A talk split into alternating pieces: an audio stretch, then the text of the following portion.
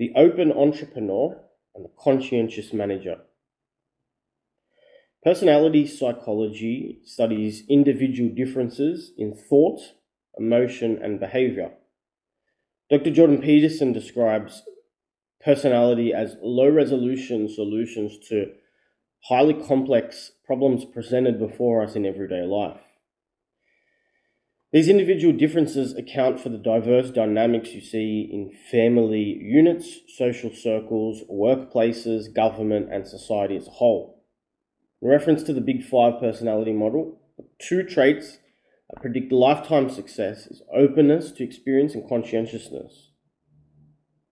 These traits distinguish liberals from conservatives in the political arena. Openness to experience is associated with creativity, intellectual curiosity, preference for variety, and rebelliousness. Conscientiousness is associated with dutifulness, discipline, order, work ethic, and impulse control. In business, openness and conscientiousness play pivotal roles in how people formulate and execute ideas and compete in the marketplace. These two traits differ in their function, and when there is a balance, a company can be both flexible to change and efficient in its execution. People who are high in openness are usually the artistic and entrepreneurial types. In the context of a workplace, people high in openness are traditionally the, the ones who come up with the ideas. They're the founders and the visionaries, and they steer the company's ship with their rich sense of imagination. People high in openness are big picture thinkers. and They have a higher tolerance for ambiguity, risk, and uncertainty. People high in conscientiousness are managerial and administrative. Unlike their open counterparts who are big picture thinkers, conscientious people are detail orientated, disciplined, and productive. They don't do well with ambiguous situation. Therefore, they value routine, structure, and predictability.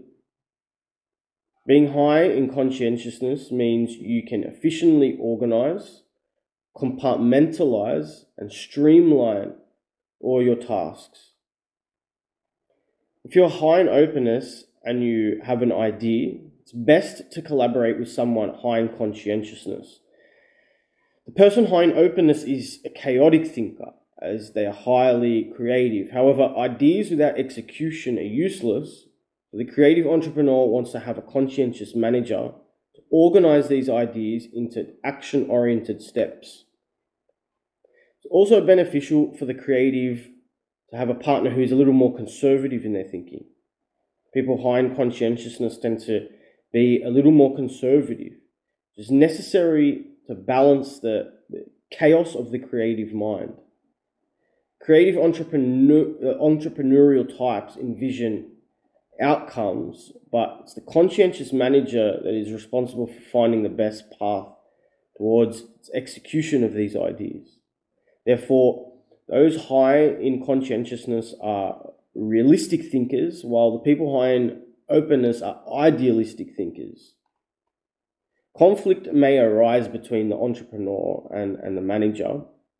Being idealistic, the entrepreneur is constantly formulating these new ideas, which can be difficult for the realistic thinking manager who is more rigid in, in their way of thinking. It's possible for conscientious managers and administrators to resist any change or progress as they prefer to work in the confines of their, their routine and, and predictability instead of ambiguity. Most companies are founded by people high in openness and they are run by people high in conscientiousness. Because people high in conscientiousness are productive, efficient, and disciplined, they excel in what they do. Predominantly conscientious people run companies. However, this poses a threat with fewer creatives and more conscientious people, companies run the risk of becoming too rigid. They fail to adapt to the ambiguous ambiguity of the ever-changing landscape of business. This is how a lot of companies fail. You want to strike a good balance between creative and conservative. The creative generates ideas, while the conservative keeps the creative grounded in reality and executes the ideas methodically and efficiently. Our personality is part of what makes us unique psychologically. Personality also plays a massive role in making our family structures, social circles, and workplaces rich and diverse with, with the character they have. Personality traits are not novel concepts, however. They serve as a function navigating through highly complex environments. Each trait has its strengths and weaknesses. However, each trait plays a vital role in the social structures in which we operate as humans.